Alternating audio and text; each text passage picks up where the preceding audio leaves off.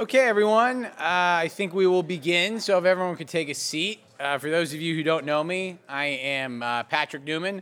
Uh, unfortunately, I have some bad news I have to mention at the beginning. Uh, you have to listen to me twice in a row. Uh, I'm giving the talk on banking and the talk on Austrian capital theory. So, if during either of my talks you feel the need to take a nap, by all means, please go ahead because I'll probably be doing that as well. so, anyway, all of you are fully realizing the ramifications of having that cookie at lunch about right about now, I'm sure. Uh, so anyway, the, the title uh, of my talk is, uh, is, is, on banking. Uh, it's building directly off of what uh, Dr. Klein uh, discussed regarding money right before this. so what am I going to be talking about? Well, we're going to go through banking is very important in Austrian economics, especially as we go through building up to Austrian business cycle theory uh, discussing how central banks can distort uh, interest rates and that causes a boom and bust, uh, as well as just the general laissez faire uh, orientation of Austrian economics. A lot of economists would say, well, you can have a free market in good X, but having a free market in money, well, that's just too radical right? And that's well, you can't have banks be unregulated. Uh, banking is so important. The government needs to get involved uh, and make sure banks aren't abusing their powers. Uh, Austrian economics uh, sort of disproves this, and I want to be talking about that uh, briefly in my talk. So, anyway, I uh, want to discuss the main things I'm going to um, uh, go through, or why banks exist, why they're important, the types of services they provide, the differences between loan banking and deposit banking. Right. So, what loan banking is, what deposit banking is, how they're similar, how they are different uh, want to look into how deposit banking affects the money supply. So we'll see that uh, under deposit banking, uh, banks can increase the money supply by uh, creating additional uh, demand deposits, okay, or checking deposits.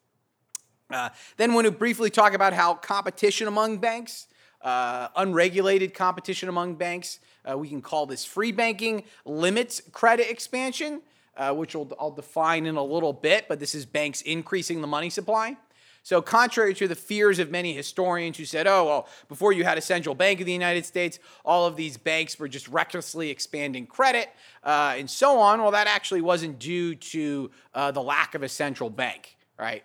Uh, free banking uh, limits uh, banks' abilities to engage in, uh, to increase the money supply and I'm going to talk about something known as the adverse clearing mechanism, a very important market mechanism uh, in, in, in, in, uh, in, Austrian banking theory. Okay. And uh, oh, uh last but not least, I want to discuss how uh, central banking affects the money supply and how central banks can increase the money supply uh, in ways beyond traditional the, the market. Okay, now in order to do so, I'll go through the money multiplier process. So we uh, we've got a lot to cover. Uh, we're going to be looking at balance sheets. Uh, so it's going to be probably the most enjoyable thing uh, you could think about doing in the middle of the summer. Um, so anyway, let's jump in. So just a brief review of what we discussed uh, in the uh, the talk before proceeding. You know, money originated on the market. Right? It's not a creation of the government. Okay, money solves the double coincidence of wants and facilitates economic calculation. It allows complex society, uh, modern civilization to exist. Right, because we can now uh, compute revenues and costs, profit and loss uh, under one common denominator. Right, uh, marginal utility theory can be applied to money. We learn that there is a demand for money, okay and this is based off of the marginal utility to hold money so the benefits that comes from using money okay so it's no different than any other good uh, the supply of money and the demand for money determines its purchasing power. Right? And if you increase the supply of money, that's going to uh, lead to a lower purchasing power. The prices of goods will rise. Okay? And the purchasing power is an array of prices, and it can't be aggregated into a price level. Right? We learn that it, it, it, it's, it's not a rising sea level, but instead certain prices are going to rise more than other prices. Okay? So anyway, with this with this basic uh, review, uh, we can go into what exactly is banking, right? So we learned before that uh, money is a generally accepted medium of exchange. GAMO is, is the acronym, uh, and we can def- you know we, we can we can sort of narrow this a little bit when we think about money. Right, the first thing that comes to my head, I think of dollar bills, cash, right? We're increasingly moving to a cashless society, but I, I still think uh, I still dream of, of, of, having my paycheck uh, being uh, given to me in a suitcase just full of unmarked uh, hundred dollar bills or something like that, because uh, I think, oh, that that's that's money, right? Uh, Mises would call this money in the narrow sense. You can think about this as money proper. And this is what we think about is, is, is the real deal. Even the debit cards we debit cards we use at the grocery store, uh, we still think that okay, we can go to an ATM and we can get cash for it, right? So money proper is. Uh, you can think about it's either a commodity such as gold and silver, right? Something that has use value, or it's uh, irredeemable by decree, right? So dollar bills. Right, so dollar bills we think about as the money proper now. They're what our checking deposits uh, can be redeemed into. Okay. Uh, now, originally dollar bills were redeemable for gold. We'll so, sort of show that in a little bit, uh, but that's just uh, just important to go through, uh, especially because once we talk about the types of uh, money substitutes banks can create. Okay, substitutes to the money proper. A bank is an institution that facilitates loans uh, and or issues uh, money substitutes to the money proper. Okay, so it either uh, grants loans, uh, connects uh, savers and borrowers, uh, and or you know, or it issues money substitutes, right? Claims to the money proper. Okay, the first function is called loan banking, and the second function is called deposit banking. Most commercial banks engage in both. Okay, they are financial intermediaries between people who save money and people who lend money. Uh, excuse me, and people who uh, want to borrow money. Uh, and they're also uh, institutions where people can deposit their cash, all right, for something that's more easily spendable. But in order to really understand uh, both functions, we kind of have to analyze them separately. All right. So, why does banking exist? Uh, well, we think about deposit banking, right? Well, we say deposit banking exists because uh, starting from a gold standard, uh, gold and silver coins, they're cumbersome and they can easily be stolen, right? So if you go to the grocery store, it's a gold standard. You go to the grocery store and you want to buy uh, you know, your groceries with silver coins, uh, you're gonna have to walk in there. Uh, you have a giant bag of silver coins, and it goes. You know, you, throw them down on the checkout line, and then uh, the cashier presses the button, and you know, it moves across, and and then she's got to she's got to look at all of them, etc. It's it's cumbersome. It's kind of uh, annoying to carry around, uh, and they could also be stolen, etc. Uh, on the other hand, banknotes are easier to carry. Uh, and especially for small transactions. So instead of carrying a bag of gold and silver coins, uh, you can just open up your wallet and you've got a couple banknotes. Okay. Uh, that's the uh, reason why people will prefer to use banknotes. They'll prefer to deposit their gold and silver at a bank in exchange for a money substitute known as a banknote, which we'll, which we'll talk about. Uh, building on this, uh, bank deposits uh, are like banknotes. You think of a checkbook or your your debit card that you use. Most people don't use checks anymore, but we do use debit cards a lot. Uh, the, these are people prefer to use these uh, because they can be precisely divided. You don't even have to have the exact number of banknotes. If something costs $19.76, well, you can just write a check for $19.76. Uh, or you can use your debit card and it will uh, take out $19.76 uh, from your bank. You don't have to have the precise bills and the change, etc. Right? And there's also verification. If someone steals your wallet full of your banknotes, well, you're still out of luck because they can use them. But if they steal your wallet and all you have is your debit card, you can quickly, uh, one, there's a, usually a PIN, uh, and you can quickly cancel that card. Okay. So we can see from this, deposit banking performs very useful functions, right? Loan banking also performs very useful functions. You, you might say, all right, well, if, if a bank, as we'll show, uh, let's say I want to lend money and someone, my brother Benjamin, wants to borrow money from me, right?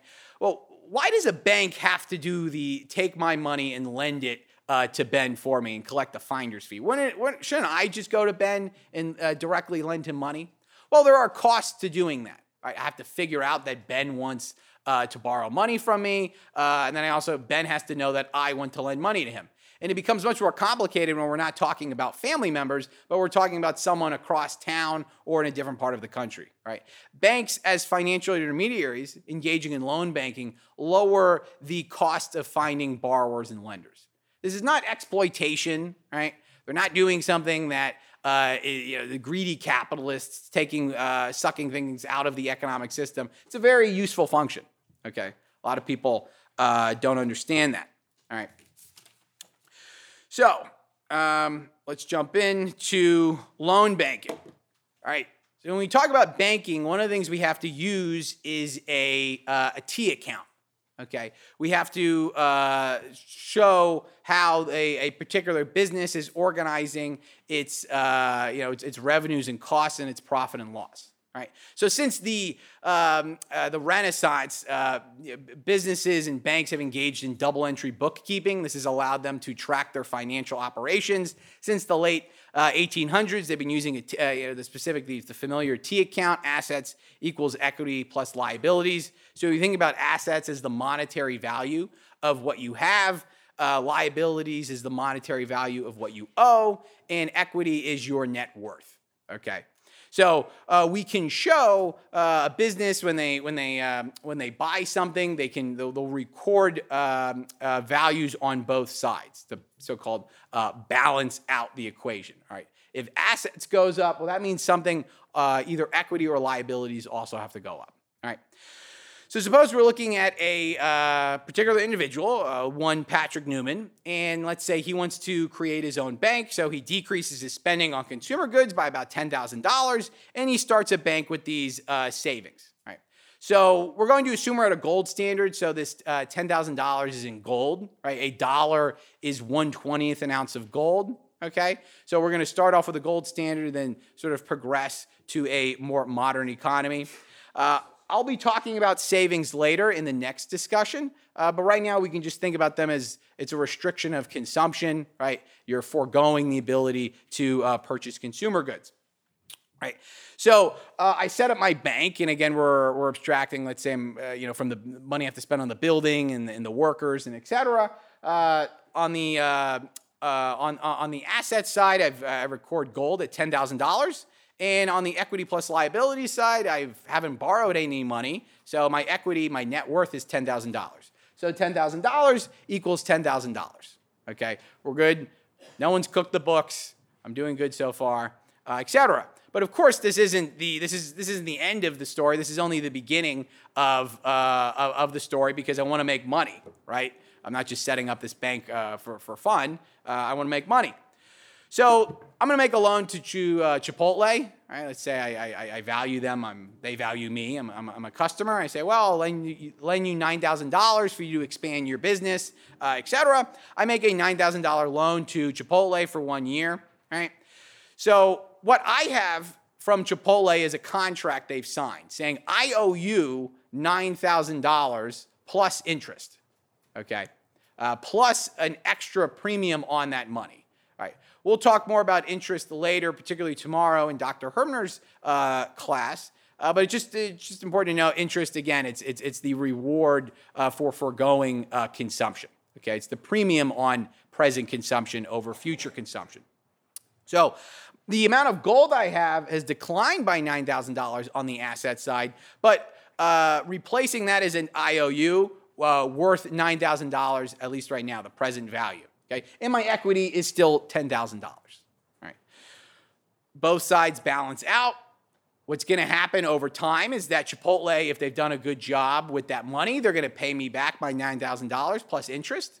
And I'm going to add uh, some money to my equity, right? I'm going to get that interest, put in my equity, my net worth will go up. I'm doing a good job. Uh, important for our purposes is that the money supply has not changed. Uh, all that's happened is my cash balance, or really the Newman Bank's cash balance, has declined by $9,000, and Chipotle's cash balance has gone up by $9,000. Okay, so there's been no change in the money supply, just a change in the composition of, uh, of cash balances. All right. So that's all that's happened. So this is why we say uh, loan banking is non-inflationary. Uh, uh Inflation at least being an increase in the money supply. It doesn't change the money supply. Uh, we can look at a little bit more complex loan banking, where now the, the bank isn't lending out its own money, but it's borrowing money from someone else and then turning around and lending it. So suppose the Newman Bank borrows $5,000 in gold uh, from a certain Ludwig uh, in the form of a certificate of deposit, right? And then the Newman Bank makes a $5,000 uh, loan to the Mises Institute. You know, so Ludwig, he's going to loan money to his own business. You know, so it's uh, institute in, in honor of him. It'd be you know be a good idea. Uh, so what's going to happen is so certificate of deposit is it's a financial instrument you can purchase where if you put money in a one-year certificate of deposit, you're making a loan. You can't spend that money. You're relinquishing your ability to spend that money within the uh, the time frame of the certificate of deposit. Okay, So it's a loan. Ludwig is loaning to the, to the Newman Bank. I'm promising to pay Ludwig interest uh, in one year. And I'm going to take that money and I'm going to lend it to someone else at higher uh, interest. Okay? And I'm going to pocket the difference. Right? This is the uh, compensating me for uh, finding uh, the, the borrower of the Mises Institute as well as finding the lender, Ludwig. Okay? So with our simplify, you know, uh, uh, with our with our example, uh, once again the money supply remains constant, right? All that's happened is a change in cash balance. When Ludwig puts money in the certificate of deposit, he is relinquishing his ability to spend that money. So his cash balance goes down. And uh, on the other hand, the Mises Institute's cash balance has gone up. So with the IOU from the Mises Institute, my assets goes to $15,000. Uh, and my equity plus liabilities goes to $15,000. My net worth is still 10,000, but my liabilities goes up in the form of now I owe money to Ludwig. Okay. So once again, whenever we're adding something to one side, we've always got to add something to the other side. This is how it works. We've got to balance the books, so to speak. Okay. So now we want to move on to deposit banking. We want to show how it's different. Okay. So not all banks are only engaging in loan banking. Okay, uh, most banks are engaging in some form of deposit banking.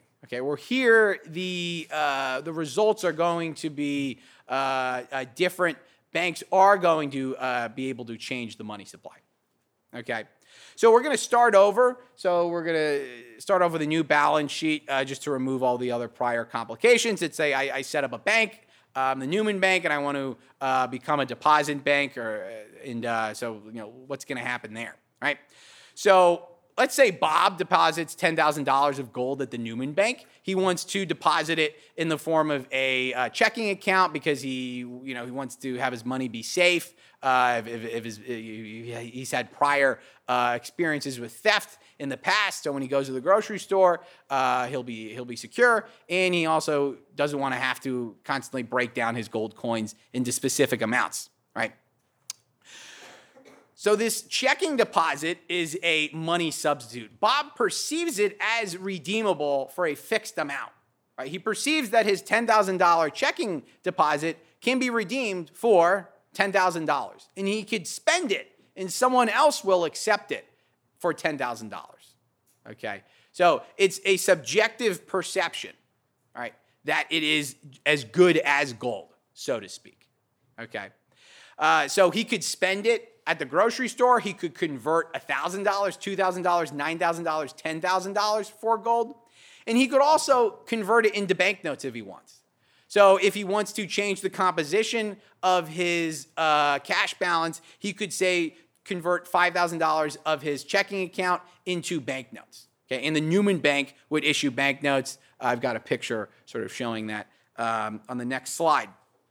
Once again, the money supply has not changed. All that's changed is the composition of the cash balance. Okay, so uh, Bob's cash balance in terms of gold has declined, right, by $10,000, and it's gone up by $10,000 in the form of uh, notes and deposits. Right. So let's say Bob uh, is keeping some of it in the form of notes. Right. Uh, so here's an interesting picture. Uh, of a banknote back in the day. Uh, this is uh, from New York. It is the, the, the, the St. Nicholas Bank, right? Uh, and they, have got a little picture of Santa Claus uh, back in the day. So, you know, St. Nick, right? It's good advertising.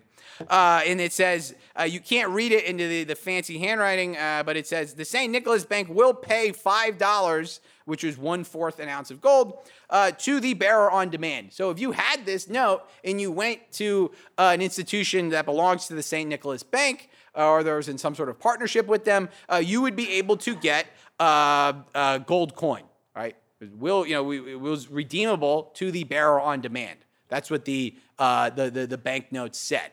Okay, that's even in fact what our dollar bills used to say uh, back in the day. But anyway, so right now the uh, the Newman Bank operates with a hundred percent reserve ratio. Okay, we can calculate the reserve ratio as reserves divided by deposits times 100.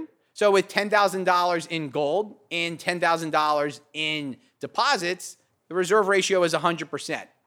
All money substitutes are what's known as, uh, uh, Ludwig von Mises called money certificates. All right, they are claims to the money proper. Okay, they're backed. There's a one to one correspondence, right? So if Bob redeemed all of his money uh, for gold, he would be able to get it. Okay. However, the situation is going to quickly change. Let's say the Newman Bank makes a $90,000 loan to a Jim in the form of a checking deposit. So Jim wants to borrow money to expand his business, and Patrick Newman is the entrepreneur of the Newman Bank. I say, sure, I can make, I can, I can grant that loan to you. Uh, let me just open up a checking account to you. So you could redeem this checking account for uh, gold if, if you or another business would like to, or you can just uh, spend money. You can just spend this money at other institutions. This is what's known as credit expansion. Okay? Banks are increasing the money supply by making loans through unbacked money substitutes, what's known as fiduciary media. Okay? If you've noticed right now, there's $100,000 of claims to only $10,000 of gold reserves. Okay? $90,000 are, are, basically unbacked. If everyone wanted to uh, redeem all of their uh, deposits for gold, the Newman Bank would be unable to do this. Furthermore, it's important, it's important to note that the money supply, at least right now, has increased by $90,000, right? Because Bob's cash balance is still $10,000, right? And Jim's cash balance has gone up by $90,000. So just like that, the bank has been able to increase the money supply. Okay. This is what's known as deposit banking, right? This is more specifically what's known as fractional reserve banking. Okay, so the Newman Bank is now operating at a 10% reserve ratio. Okay, it's pyramiding off of its reserves. You can this is how sometimes how people describe credit expansion. Uh, they flip a pyramid, so it's like an you know it's an upside down triangle. There's te- uh, um, uh, you say like hundred dollars in deposits, ten dollars in reserves, right? It's really hundred thousand and, and ten thousand, right? Uh, in such a situation, the Newman Bank cannot meet all potential withdrawals. Right? If both Bob and Jim want to redeem all of their money for gold, the Newman Bank can't do it. It's estimating that, well, only about 10% uh, of the money will be redeemed. Right? Uh, the bank is, if the bank can meet all current withdrawals, it's, it's liquid. It has enough reserves to meet them.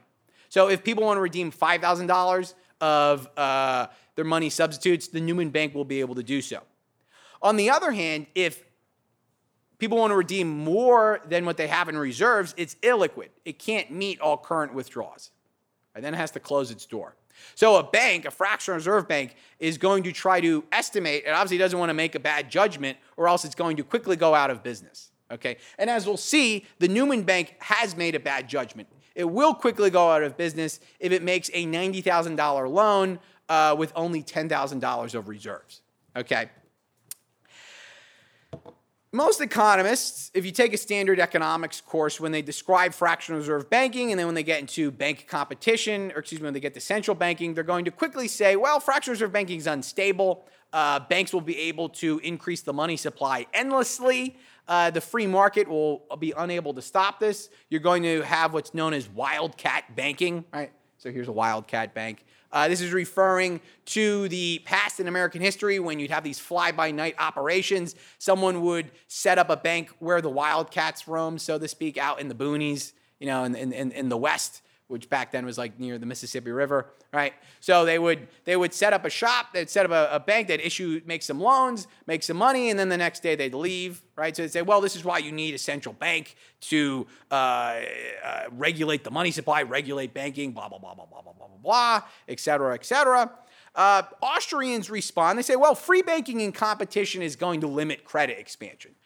Uh, the instances of wildcat banking uh, were, were drastically overblown, and the problems that were caused under this period were caused by government intervention. That's a story for another time. Uh, but anyway, most economists don't don't don't know that. Uh, why will free banking limit competition? Well, you're going to have what's known as the adverse clearing mechanism. And this is when an overexpansion of a bank's deposits leads to an outflow of reserves. So if a bank expands credit beyond its supply of reserves, well, it's going to lose those reserves because another bank is going to want to redeem the money substitute for the money proper. Okay? This is the, the, the, the this is the, the market at work. Okay? So if the Newman Bank made a $90,000 loan to Jim, it would quickly go out of business. And why? Because let's say Jim is going to spend this uh, his loan at Ace Hardware, he's going to use his debit card, or he's going to use his, his, his, he's going to write a check. And Ace Hardware uh, stores its money at a different bank. Let's say this is the Bank of Salerno, and uh, run by Joseph Salerno. And Joseph Salerno is going to present the check to Patrick Newman for redemption in gold. The owners of each bank are friends, but they're not that good of friends, right? So Joe says, "Well, you know, you're a good guy. I like you, but again, I got a ninety thousand dollar, uh, uh, you know, ninety thousand dollars in banknotes here. I want the actual gold." right? And I'm gonna I'm gonna cry. I'm gonna plead. I'm gonna say, well, come on, we've been such good friends all this time. And Joe's gonna say, well, we're we're friends, but you know, we're not that good of friends. We, we are competitors, right? And so I'm gonna go out of business. I'm gonna fa- I'm gonna fail, right? So vigorous competition is going to prevent banks from engaging in credit expansion. Right? The only way banks are going to be able to engage in credit expansion is when they are uh, was when there's an increase in the supply of reserves, right, such as gold. Okay, so free banking under a gold standard is going to be uh, a major deterrent to credit expansion because it's only when the supply of gold goes up will banks be able to increase their loans, and we'll show this process in a little bit. Okay. So the best way to stop credit expansion is to allow people to freely open up banks, right? Because that's going to put a limit on uh, credit expansion. So you might say, okay, all right. Well, what if what if Patrick and Joe really are that good of friends, right?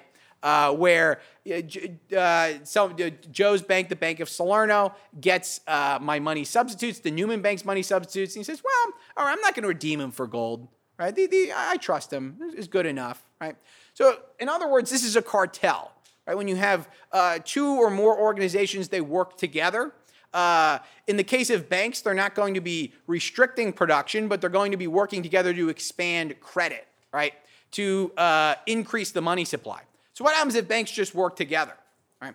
Well, it's still going to fail because of internal and external pressure. Like any cartel fails.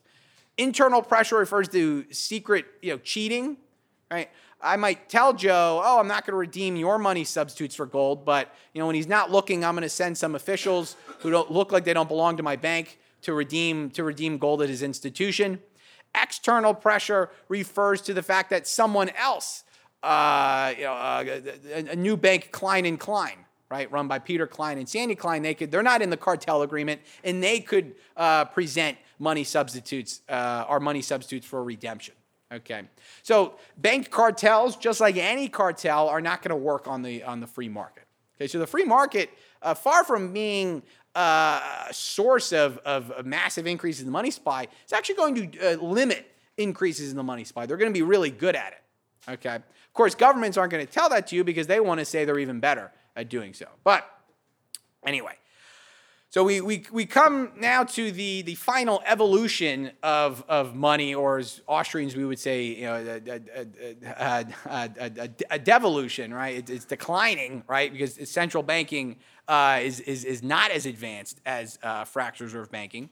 Uh, what do we mean by a central bank? Right? Well, most people think of a central bank, at least in the United States, do you think of the Fed, right? So if you say the Fed, the Feds are after the get me, you're referring to the FBI, right? If you're saying the Fed is after to get me, you're referring to the Federal Reserve. Maybe you, you had a nasty uh, tweet, right, or something, and, and now Powell's out to he's sic the dog he's sic the dogs on you. He's, he's, out to get you. We can help you if the Fed's after to get you. If the Feds are after to get you, we, we can't do anything for you. You you've done something you've done something wrong. Then I, I don't know.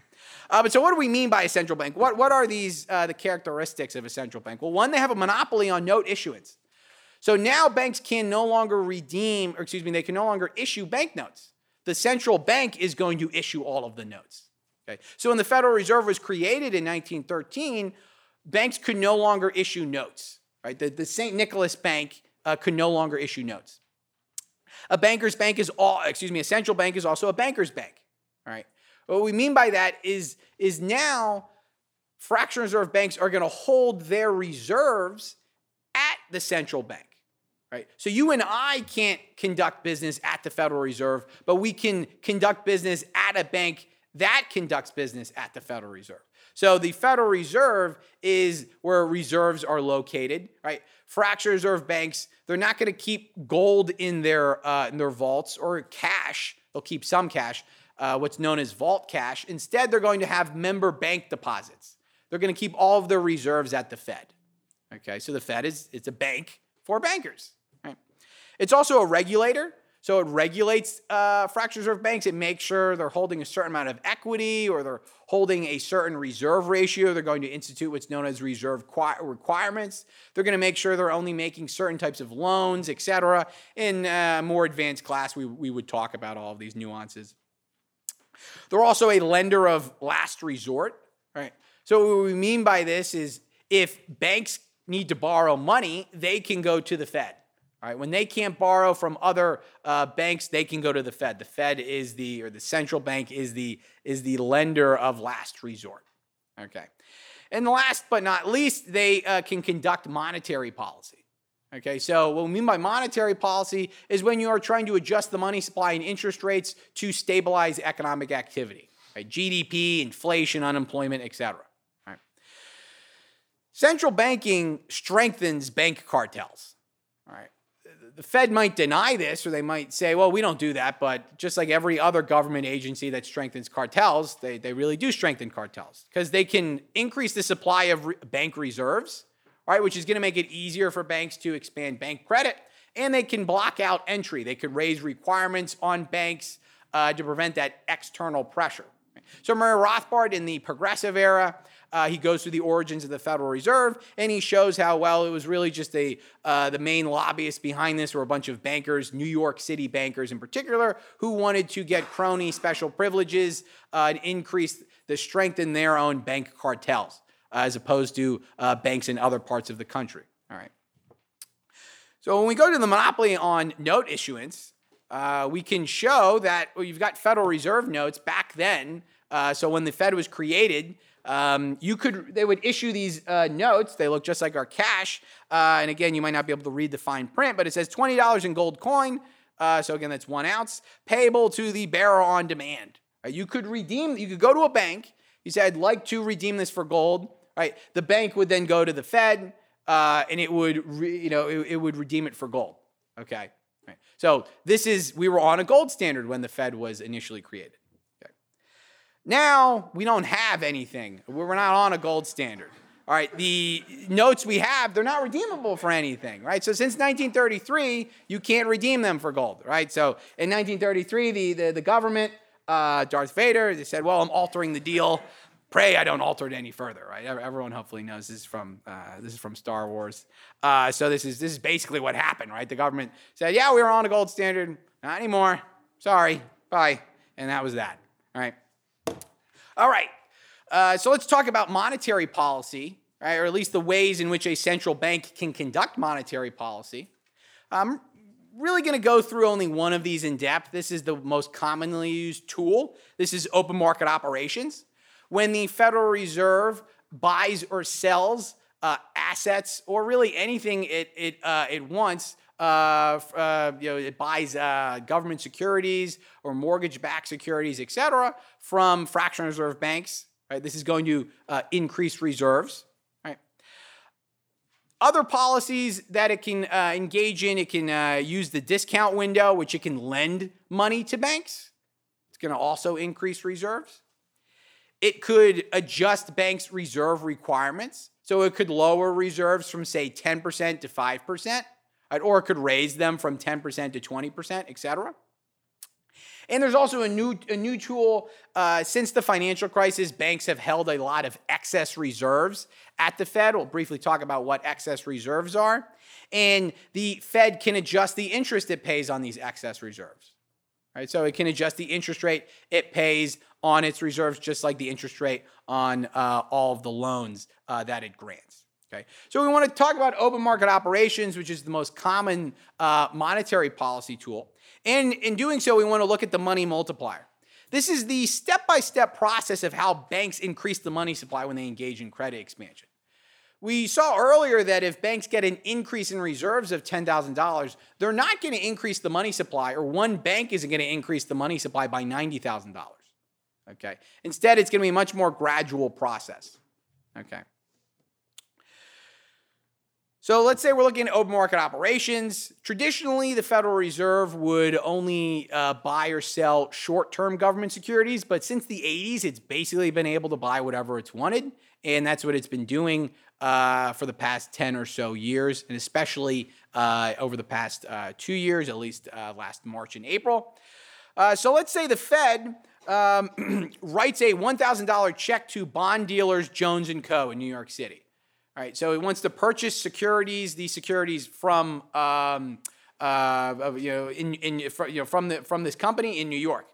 It literally just prints money out of thin air. It, we're not on a gold standard; doesn't have to worry about anything. It just simply, all right, you want to get the, you know, you want to you want to sell these to us? How much for a thousand dollars? Okay, all right, here's a thousand dollars. They just add that money into that uh, you know, into that organization's account. All right.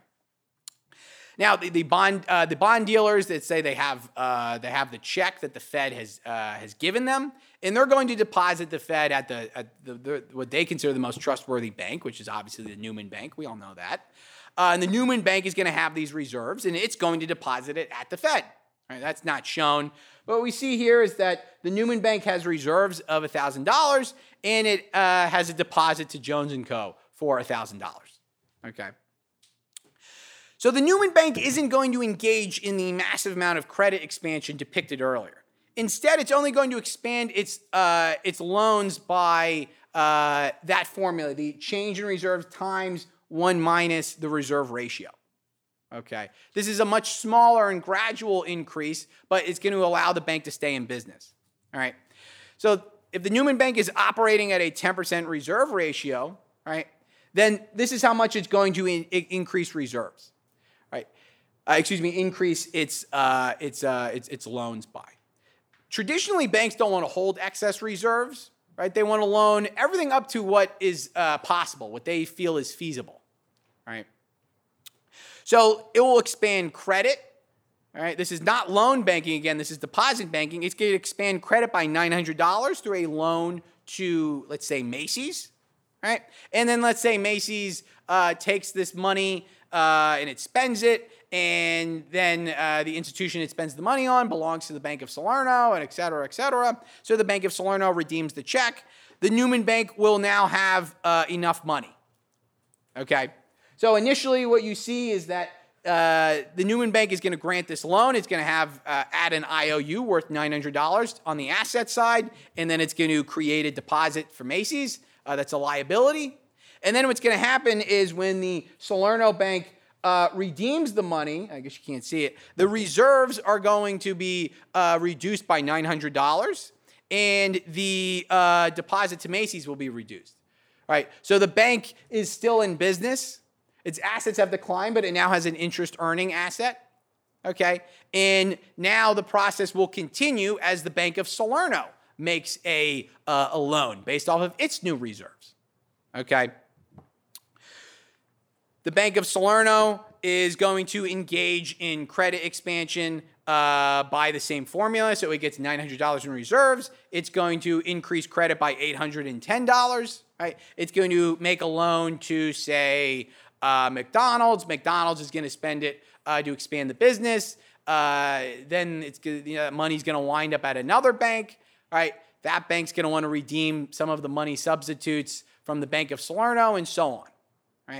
So then you get the bank after, let's say Herbener and Ritenour Incorporated, they expand credit by $810 times uh, 0.9, which is $729, and so on and so forth. So the new reserves basically is spread around the economy like a hot potato. And in each, uh, with each bank it goes to, that bank's making a loan by a smaller and smaller amount. And I just kind of have plus dot dot dot dot dot dot dot right? It technically is in increasing by smaller and smaller and smaller and smaller and smaller amounts until the overall increase from that thousand dollars of, uh, uh, of of open market uh, purchases is ten thousand dollars. And this, how we get that ten thousand. $10,000 is equal to, it's equal to the formula change in reserves times 1 divided by the reserve ratio. Okay? So it's 1,000 times 10, 10,000. So the overall money supply will increase by $10,000. Okay. The 1 divided by the reserve ratio, this is the money multiplier. Right? This is how much the money supply will increase if reserves increase. Say by a dollar, well, the money uh, money multiplier with a 10% reserve ratio in the economy says uh, uh, tells us that the money supply will go up by $10. If re, if the reserve ratio was higher, say 20%, well, then the money multiplier would only be five. If the reserve ratio was lower, say uh, 5%, well, then the money multiplier would be 20. Okay. We can see that, well, from this basic analysis, the central bank can increase the money supply as much as it wants to. Why? Because unlike free banking, the central bank can just simply increase reserves. Right? Before the Federal Reserve had to operate under a gold standard, and once that gold standard became too much of a constraint, uh, uh, then the Fed just they altered the deal, right? And then they, you know, then they said, pray don't alter it further, and then they altered it again in 1971 uh, with, with, with, Bretton Woods, right? Um, so, but anyway, I mean that's that's what happens, you know, with Darth Vader.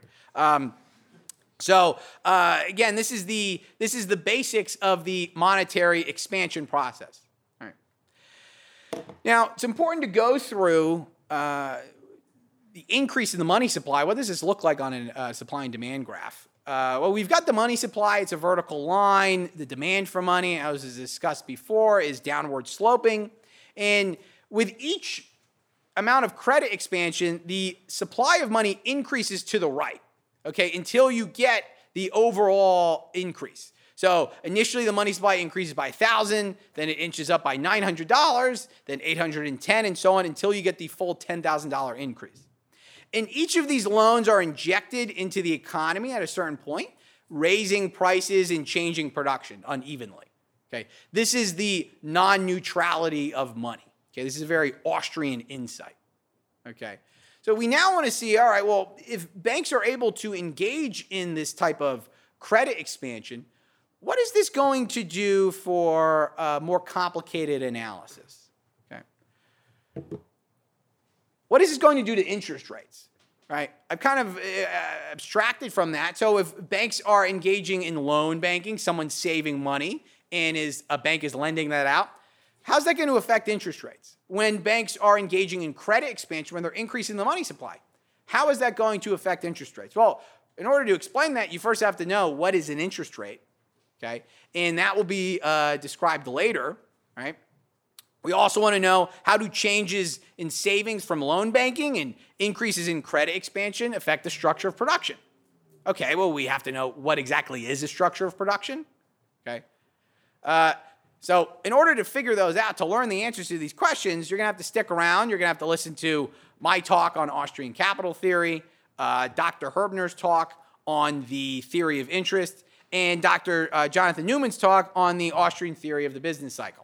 Okay, so we're going to slowly build up step by step uh, the, the basic understanding of Austrian economics, right? You go through money, then you go through banking, then we want to see how banks actually affect the economy. Uh, we want to de- describe this economy using the structure of production. We want to describe and define interest rates, and then we want to look at Austrian business cycle theory. Again, so this is the step by step, we're building uh, the, the edifice of Austrian economics.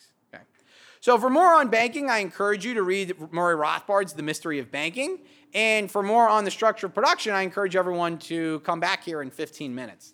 Uh, so thank you so much. I'm happy to answer any questions.